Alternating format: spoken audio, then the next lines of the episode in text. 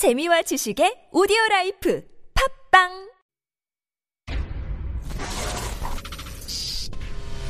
너는 계획이 다 있구나. 어머니, 저를 믿으셔야 합니다. 나 2대 나온 여자야. 이런 상황을 어이가 없다 그래요. 지금까지 이런 맛은 없었다. 이것은 갈비인가 통닭인가. 제시카, 외동딸, 일리노이 시카고.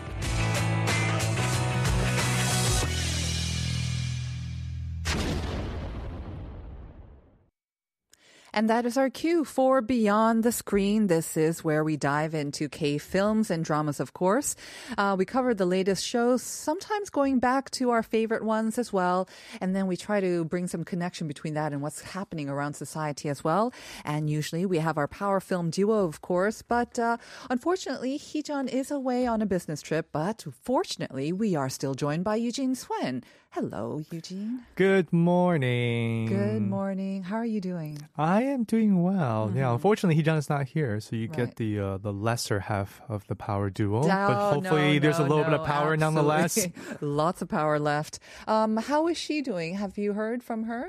In fact, I just dropped her off at the airport 2 hours ago.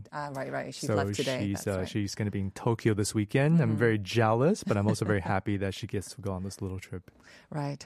Again, we've loved having both of you on the show, and I'm glad that we can at least have you for our final live show of the year. So once again, yes, we've been saying goodbye for a long time. We thought we'd be off air about a month ago, so we've been saying goodbye for a very long time, but the day has finally come. So listeners, if you are listening, today we are asking you to send in any messages of encouragement or support, special shout-outs to any of our contributors or guests as well.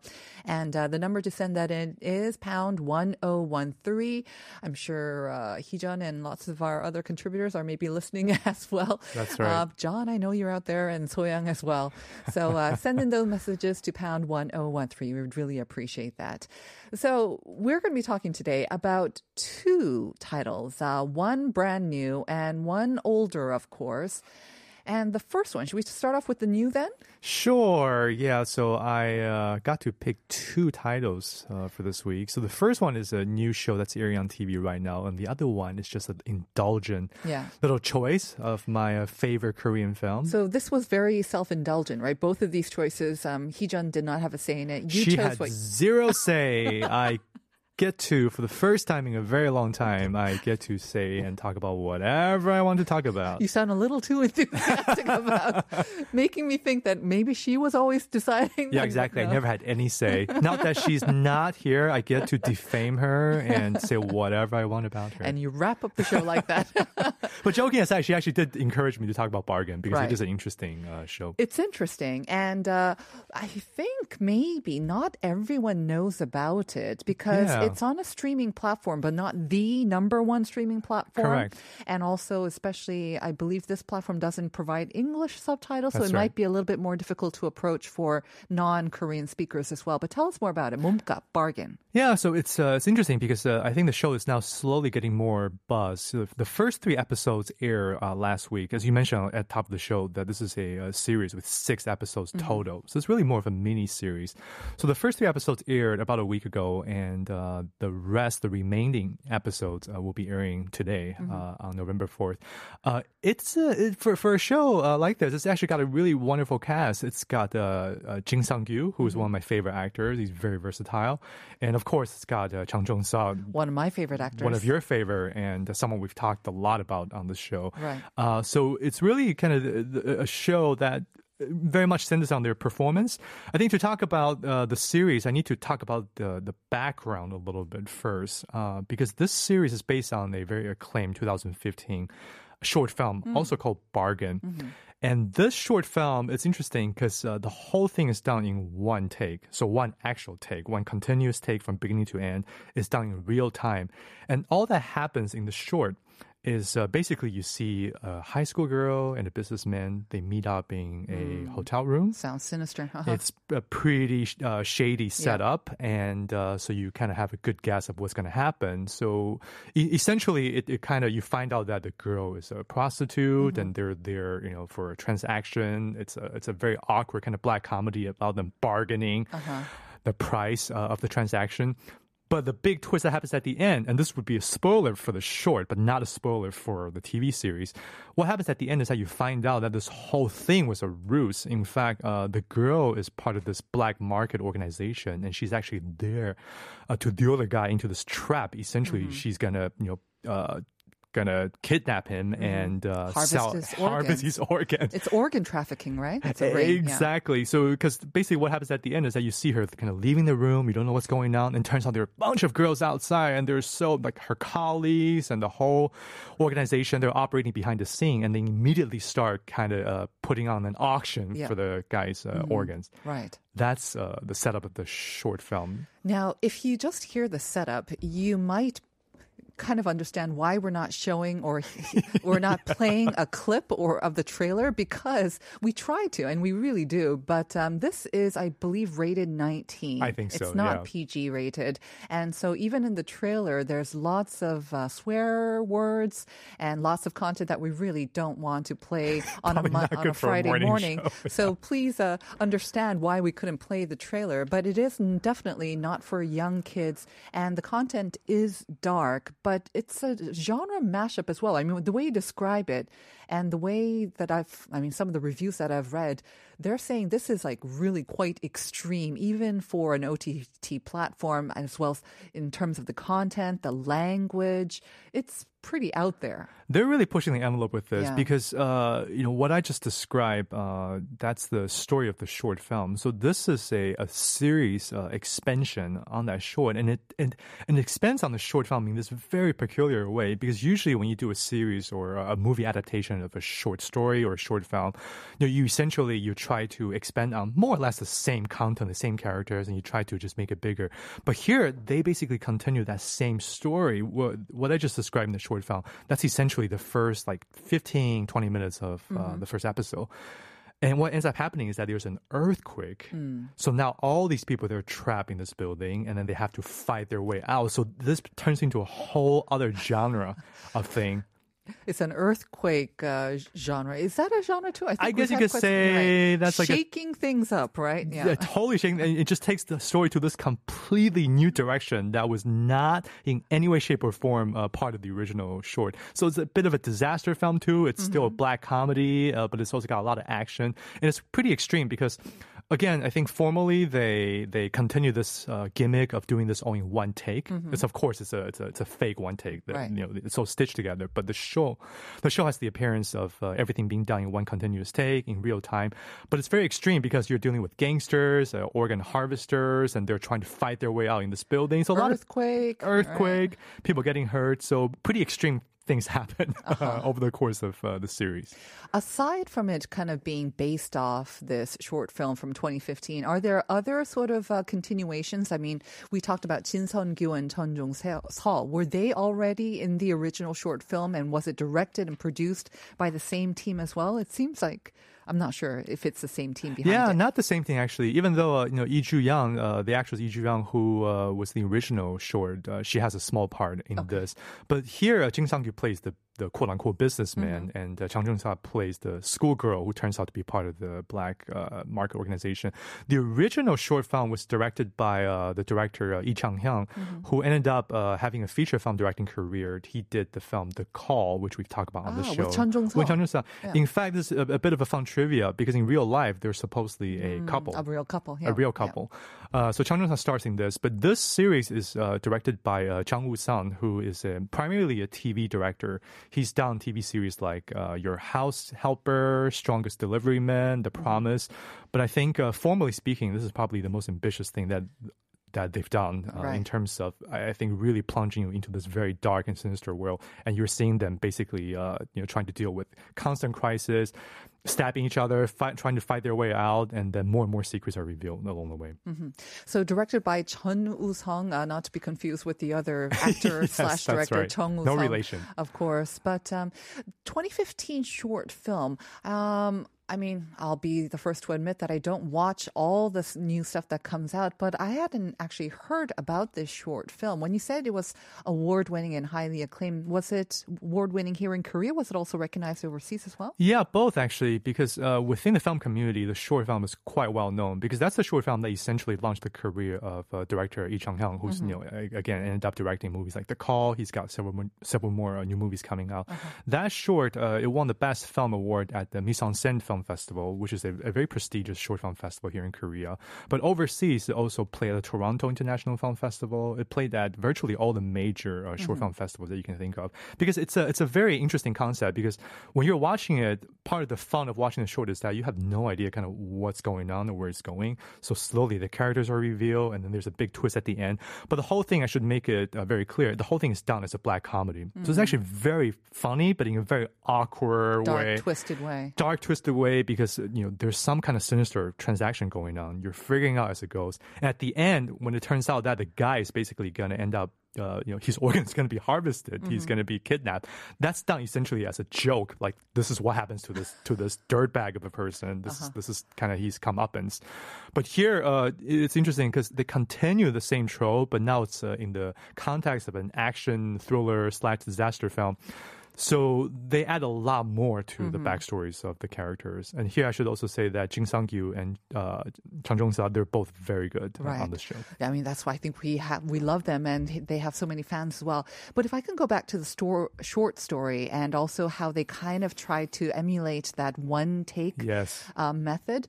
I don't know how long the short film was, but so you're saying that the drama was kind of trying to emulate that. They're trying a gimmicky kind of a one-take sort of method, but the actual short film was shot in one take. Could we say that's right?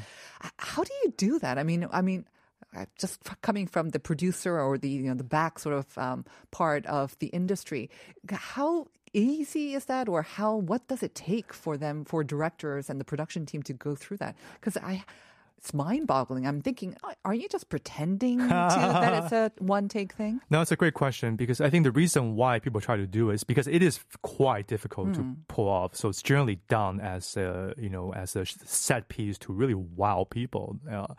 So in the case of the short film, as far as I could tell, it was done really in one take. So meaning that from beginning to end, there's no cuts, there's no edits. The reason why it's difficult is because, of course, the performance has to be it has to hit the mark.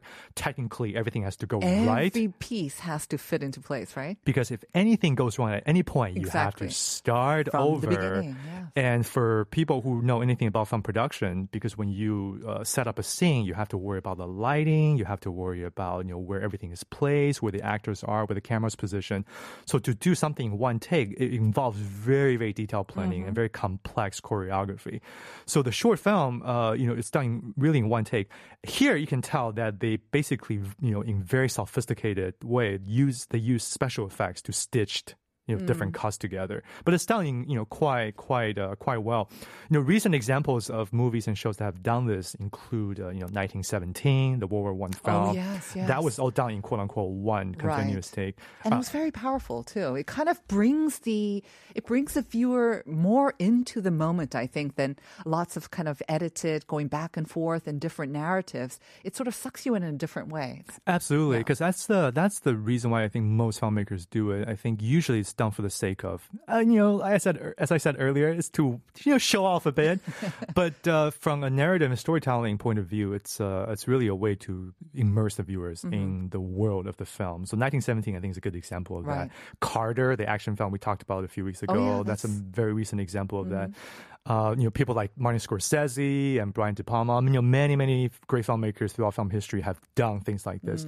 But to do it all for an entire movie to be done in one take, or an entire series to be done in one take, that's not too many people have attempted that.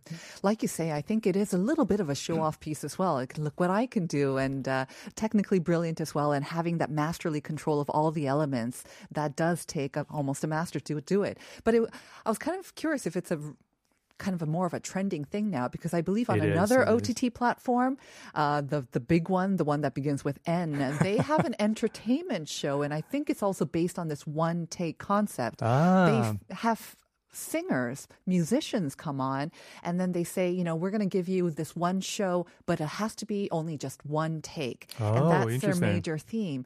And so I was thinking, is this kind of a thing that's coming on major?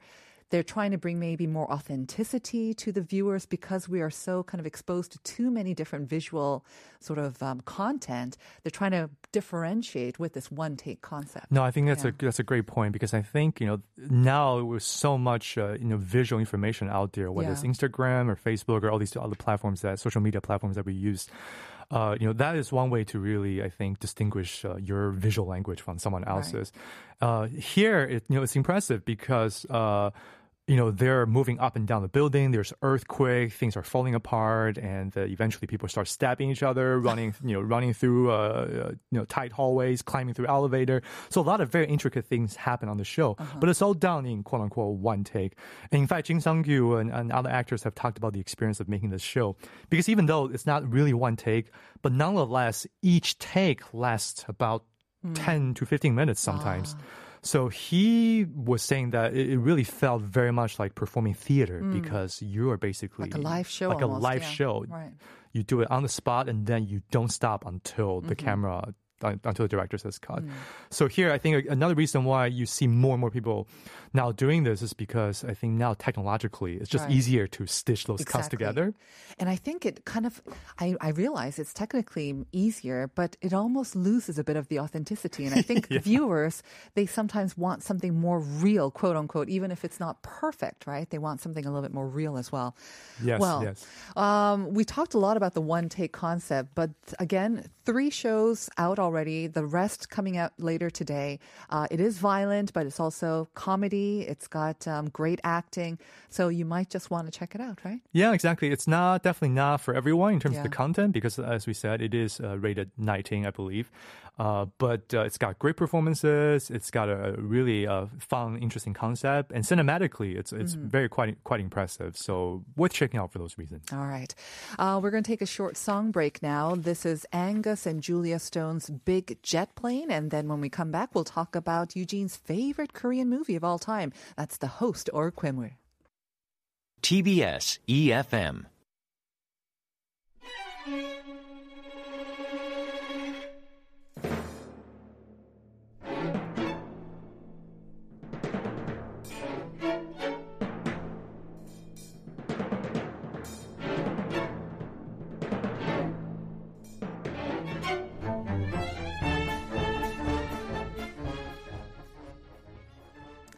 And that was from The Host soundtrack, Hanyang Changa.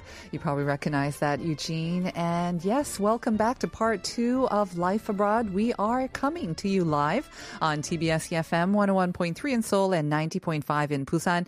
I'm with Eugene without his better half. Today, I'll say your better half. The prettier half, for sure.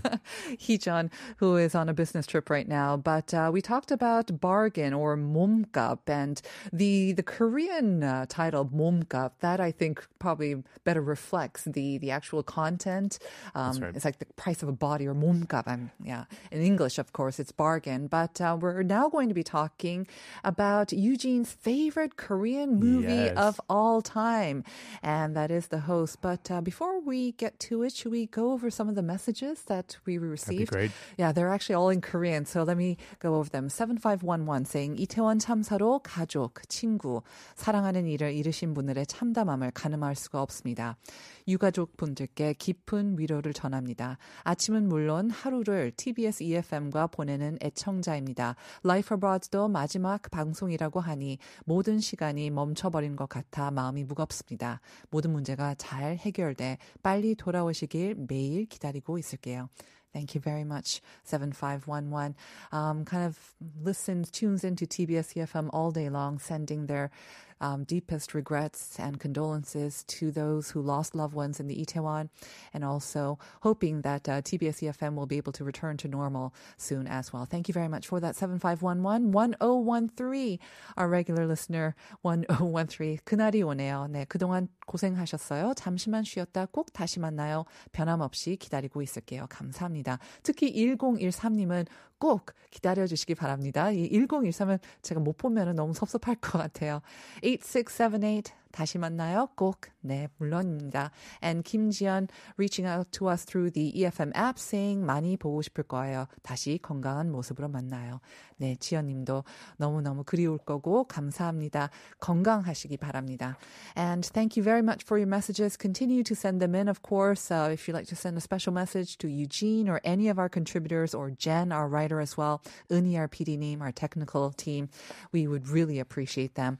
Once again, the number to send in those messages, pounder sharp 1013. So, Eugene, yes. I was curious. The host, yes. Gwemul, be 100% honest. Was this your first Korean movie? It was not, actually. I'm proud to say. Okay. I by that point, I had already seen a lot of Korean films. Okay, so I was wondering if it was one of your first, and that's why it kind of left a big impression on you. But yeah, I mean, why would it be your favorite? Did you have to kind of really think about this, or was there no hesitation? This is your all-time favorite. It was a fairly easy choice. I did also briefly consider meeting on Secret Sunshine by Yi Chang-dong, which is a movie that I think is just a fantastic, very different, very very different, a much more dramatic. Also, in a lot of ways, a darker movie, but that's another favorite of mine. But I think, just there have been so many great Korean films, over the years, especially I think to most of the world, the last 25 or so years have been just so exceptional that there were a lot of potential candidates. But at the end of the day, if I were honest with myself, what is the one Korean movie that I find myself watching over and over again? It is The Host, and it is a movie that I think gives me the most pleasure. Somehow. What is it about The Host? I mean, obviously, Bong Joon-ho, genius. But I remember reading a review of The Host. I think it was in the New York Times. And it sounded very different from the reviews that previous kind of award-winning Korean films had received because the content is very different. You've got a creature, for one thing. You've got a monster. You've got some comedy again, but it's also like a social commentary. That's right. And so all of these elements, and it was absolutely raving in tone, and I think that was the first movie that I heard absolutely raving, the New York Times raving about a Korean movie, a Korean director. So I was thinking, what is it so special? I mean, there's lots of things about it, but for you, what's so special about it? Yeah, it's funny because The Host, a movie that is very well known to a lot of people. So in a way, it's almost like you almost feel like, it's an easy choice. I should pick something maybe a little bit artier, more obscure. But it really is a special and extraordinary movie in so many ways. I think the reason why, one of the many reasons why I think it caught people's attention at the time, especially international press, was that, this was really, I think, right in the middle of sort of what people now refer to as the Korean New Wave, which roughly started in the late 1990s, if you will, and then continue on, well into the 2000s. The movie came out in the mid-2000s. It was around 2006. So by this point, I think, most of the world had seen like movies like Oldboy and Park Chan-wook's film, Memories of Murder. Bong Joon-ho's previous film had, quite a bit of success as well. But I think this was the movie that, I think Western audiences recognize that, it's a genre film, it's a monster film, which people are familiar with, but it's done in a way that really hasn't been done quite like this before because it's, first of all, it's also a comedy. As you said, it's social satire, social commentary, but it's also told from the perspective of a family, whereas, a lot of monster and big commercial films, they're usually about heroes. Exactly. Yes. Heroes, cops, people working for the government or scientists. But here you have a working class family, and they can't really quite keep things together. It's not just an ordinary working class family. It's a family that's like really kind of goofy and kind of incompetent. Exactly. It's bumbling, fools type of people. Yes, kind of combination of things that we see. We have all like one of those members in our family, I think, kind of the black sheep or one of those members. But this family seems to be kind of almost a combination of those members. But for those listeners who may not have seen it, if they've been living under a rock and they haven't seen it, although they probably heard about it, should we very, very briefly just mention the synopsis or the main story? Yeah, so this movie, The Host, the Korean title is Monster because it is about a monster. It's basically the story living in the Han River. It's about a monster living in the Han River and terrorizing people, and that's the premise. Basically, this monster is the result of in the film. It's basically U.S. government dumping chemicals into the Han River, and that ends up creating this mutated monster who wreaks havoc around the Han River, and then we have this family and their daughter basically gets kidnapped by the monster. So in the midst of all the chaos going on with, you know, the military, the government, everyone trying to, you know, track down the monster, and people being sent to hospitals recovering from, you know, all the terrible disasters and incidents that have happened as a result of the monster being there, this family, they have to sort of band together to find the daughter. Mm-hmm. And along the way, you know, all kinds of interesting and fun adventures happen. Right. And basically it's the family that emerges as the hero, but not, they don't, it's not a picture perfect ending. It's not a happy, you know, like what we would think, maybe a Hollywood sort of happy ending. It's definitely not that. There is a sense of realism and bittersweet kind of a happy ending at the end. We should talk about the actors who came out of it, who made this all believable and made us empathize with them, right? I think it's one of the this movie has one of the great ensemble casts in all modern movies, in my opinion. It's got you know, very familiar actors like Song Kang-ho, Bae Doona, Park Hae-il, Byun Hee-bong, Ko Ah-sung. A young Ko Ah-sung is one of her earlier roles. And you know, some of these, you know, these people, they have all appeared in multiple films by director Bong, and Song Kang-ho and Byun Hee-bong especially, they're practically regulars of his, part of the stock company.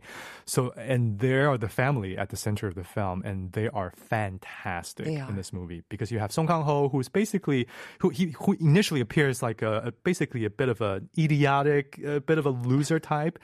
But who really ends up, you know, being the hero of the movie. And then you have, you know, Park Hae-il's character, which I love. He's this unemployed college grad who used to be a very idealistic student activist, and now is like this very cynical, you know, unemployed person who like drinks soju and you know, just talks about the government and complains about things. So, you know, and then, you know, Bae Doona, who's an archer, who's you know, very good high school student, right? Yeah. So, you know, every character is like a distinct type. Mm. And they're all sort of flawed and bumbling and funny, but also very human at the same time. And that's also that's one of the great things that Bong Joon-ho does, I think, again and again in his movie. He has these kind of lovable, quote-unquote, lovable loser types. Yeah. And initially the movies, and this goes for virtually all of these films, this movie, it starts out as a black comedy. It's very funny. Mm-hmm. And then it gets increasingly more poignant and dramatic as it goes, where at the end, it really has a very powerful and strong emotional payoff. Mm-hmm. And that's the case with Parasite, that's the case with Mother, that's the case with virtually all of these movies. And he does it so well. Very true. I mean, for me, I saw it when I think it first came out. To be very honest, it didn't resonate that deeply with me. I was thinking, the monster doesn't look very scary. It doesn't look very realistic as well. Right. And then I saw it a couple of years ago, and then I think the more poignant, the human drama actually got to me more. But for me, and whether it's The Host or other sort of favorite films of mine, I keep going back and back to it because of the emotions that it brings up in me. And sometimes it's a different thing that could trigger those emotions, but I do go back and for these emotional sort of triggers. For you, for someone who is on the production time, who working on your own screenplay at the same time, when you say you go back to this movie over and over again, is it for inspiration, just to get some ideas, or just to have fun, get your mind off your project? Why do you go back to this all the time? That's a great question, because I think what makes the movie so extraordinary is I think it's a bit of all of the above.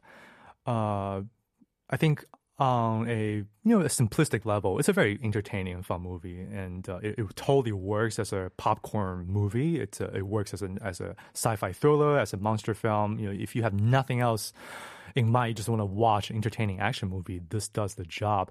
But what makes it so interesting is that it also works so well, as we've already mentioned, you know, as a satirical movie about Korean society, and especially about the complicated legacy of American occupation. Right, especially at that time, right? Yeah. Especially at that time. But it's also, at the same time, it's also, you know, a very moving and funny family drama.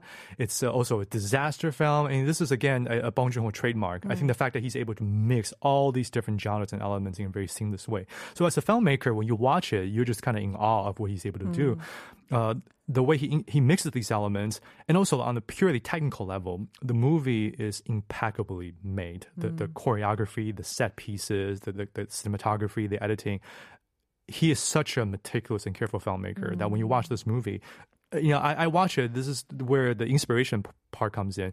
I think whenever I feel a little bit stuck, I think with my own work, with my writing, when I watch this, it just kind of gives a jolt of like inspiration and energy, because you see, wow, this is a movie can be done like this, right. Which is both it's one of those great movies that works totally as a commercial film, but it's also a work of art at the same time.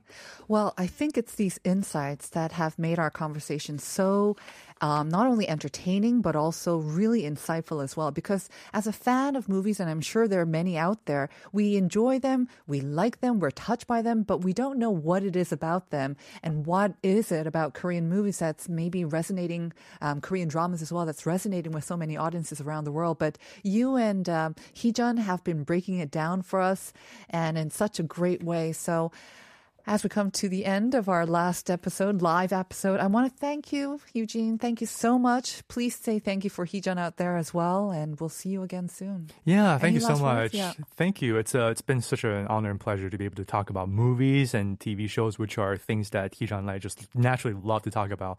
So being able to be on the show and have this platform, and also be able to kind of work with you and all the team, and he and Jennifer and the technical team, it's been an absolute privilege and pleasure. So thank you so much for having us. Thank you so much, and we will see you again soon. Yes, absolutely. All right. We're going to take a short break, and we'll be right back with Got Time.